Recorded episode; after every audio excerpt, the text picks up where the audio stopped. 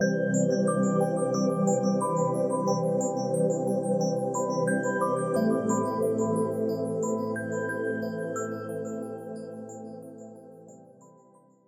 everybody. Welcome to 2ZQ Hot Takes, where we discuss issues both big and small.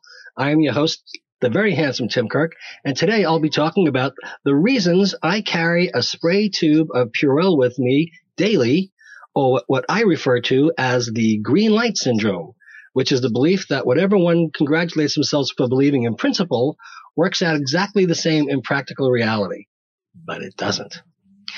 When one resides in a city and waits for the pedestrian crossing light to change, many people believe that they can proceed across the intersection without issue.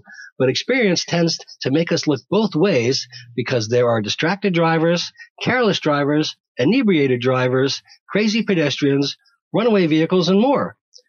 Blue skies are not a daily occurrence. It rains about half the time. This concept can be applied to hygiene when dealing with gross things in everyday life. I personally think there is a naivete about other people's hygiene because a large percent of the population is gross.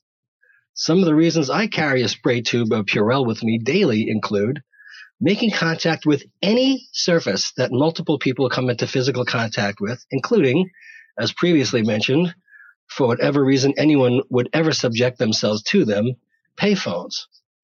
They are gross. ATMs, touchscreens, checkouts, Amazon lockers, etc. They are gross. Shopping carts, that sticky ick you feel when you grab the handle of a wheeled cart is bad enough, but the small handheld baskets people kick along the floor of supermarkets as they wait in the queue to check out, scraping along the floor and picking up whatever has been deposited from the footwear of each and every single individual who has previously entered the space. They are gross all door handles. They are gross. All objects in kiosks in any public space. They are gross. Conference room equipment, especially keyboards and mice. They are gross. Anyone else's computer, which is gross. And ridiculously, beer pong, which is incredibly disturbing to me in that so many people do this. The ping pong balls are not sterile. They fall onto the floor, and while covered in beer, they come into contact with whatever is on the floor, which has been contaminated by the footwear of each and every single individual who has previously entered the space. And then the ping pong balls go into solo cups, which contain beer, which is then consumed. That is gross.